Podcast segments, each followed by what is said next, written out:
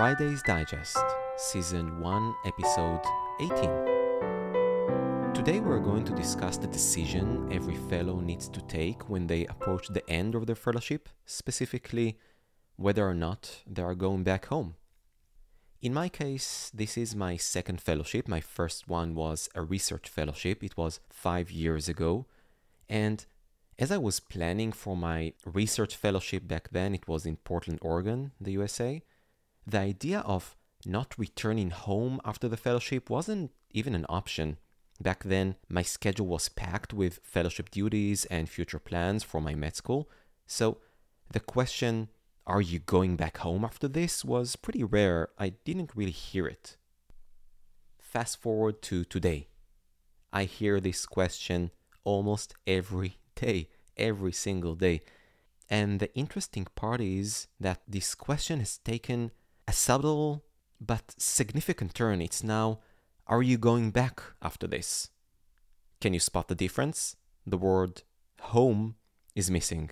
They're asking, are you going back after this and not, are you going back home after this? I don't know what it means, just an interesting observation in this regard. In any case, nowadays, during my clinical fellowship, I frequently hear conversations about how great it is to stay in the US. The reasons? So, the reasons are mainly money and comfort.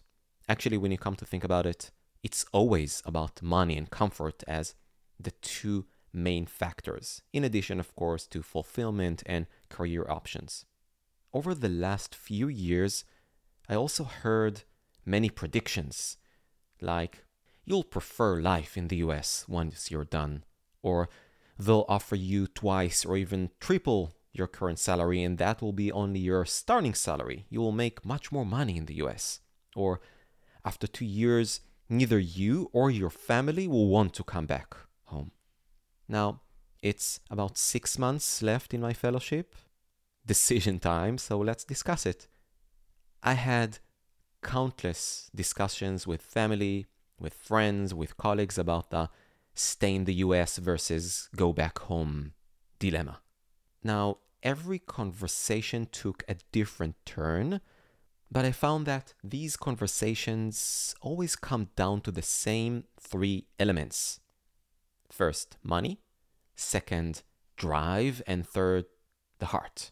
Let's explain. Let's start with the money. We all have our own views on money, and you don't really need me to tell you how to think about money.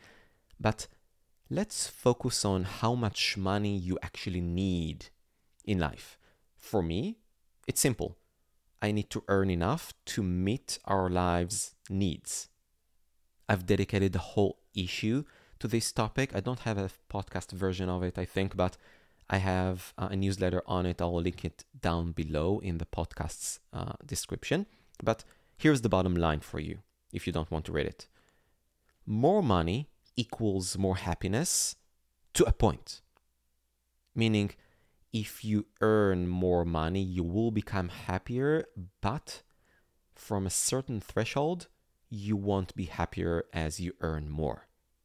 Specifically, there are research manuscripts that point to an annual household income of around $75,000 US dollars as the threshold you need to make to be happy. We're talking household. If you're married um, or your significant other lives with you, you both need to make the total of $75,000 or more.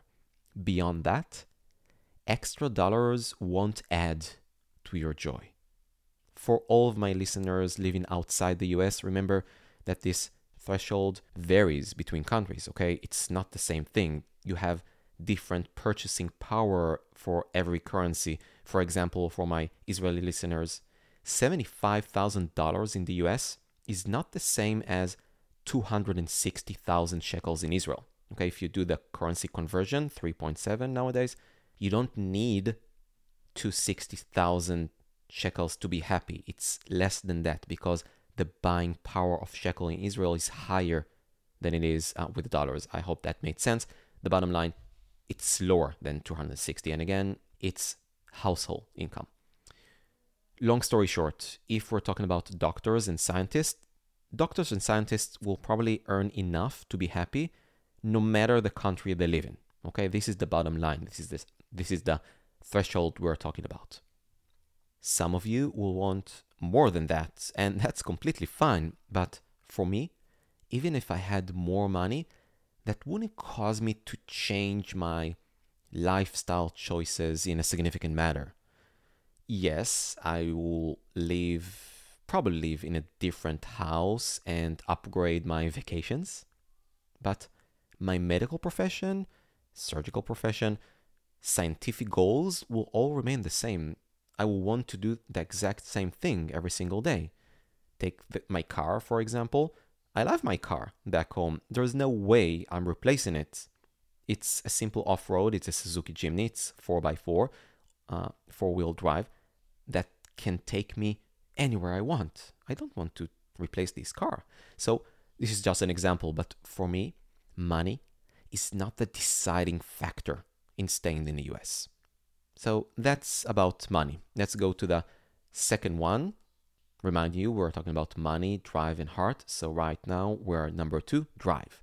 What do I mean by drive? So drive represents what matters to you the most. Is it comfort you're interested in, or maybe you want more space around you, or is it being able to buy and get whatever you want. Like, you know, we have Amazon here, whatever we want, we just order cheap and it's at our doorstep the same day or in one or two days. Some people thrive on it, it makes them so much happier. What about job fulfillment? Where do you see yourself making a bigger impact? For me, comfort and convenience are great. Don't get me wrong, they are great, but they are not as important as other factors. For me, I want to work in a place that doesn't believe in the word impossible. In my field of cancer surgery and cancer research, I want to seek better treatments, and this part is non negotiable. This is so important to me, much more than comfort. Bringing new treatment options from the lab to the clinic is my driving force. So, this is my drive and this is how I prioritize between them.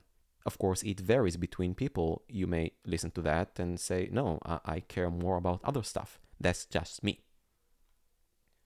Lastly, heart. Take, take the doctors who choose to stay in the US as an example.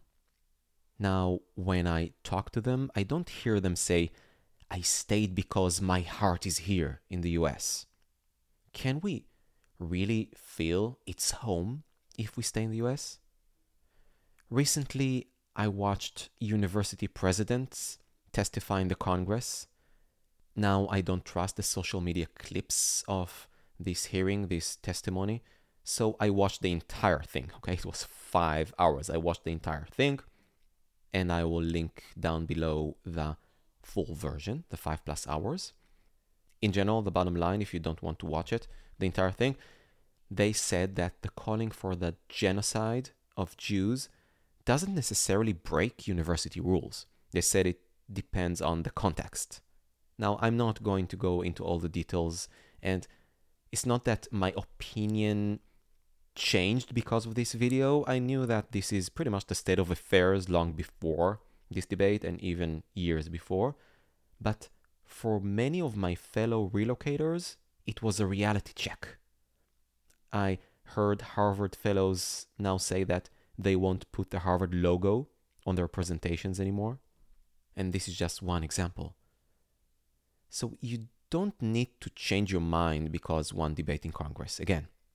But, like I said, it's a reality check. It tests your emotions. My emotions? Home, is where the heart is. And my heart is in my homeland, Israel. No money or comfort can change that. And with that, we'll end today's podcast. I hope you enjoyed it. Have a great weekend. See you in the next one.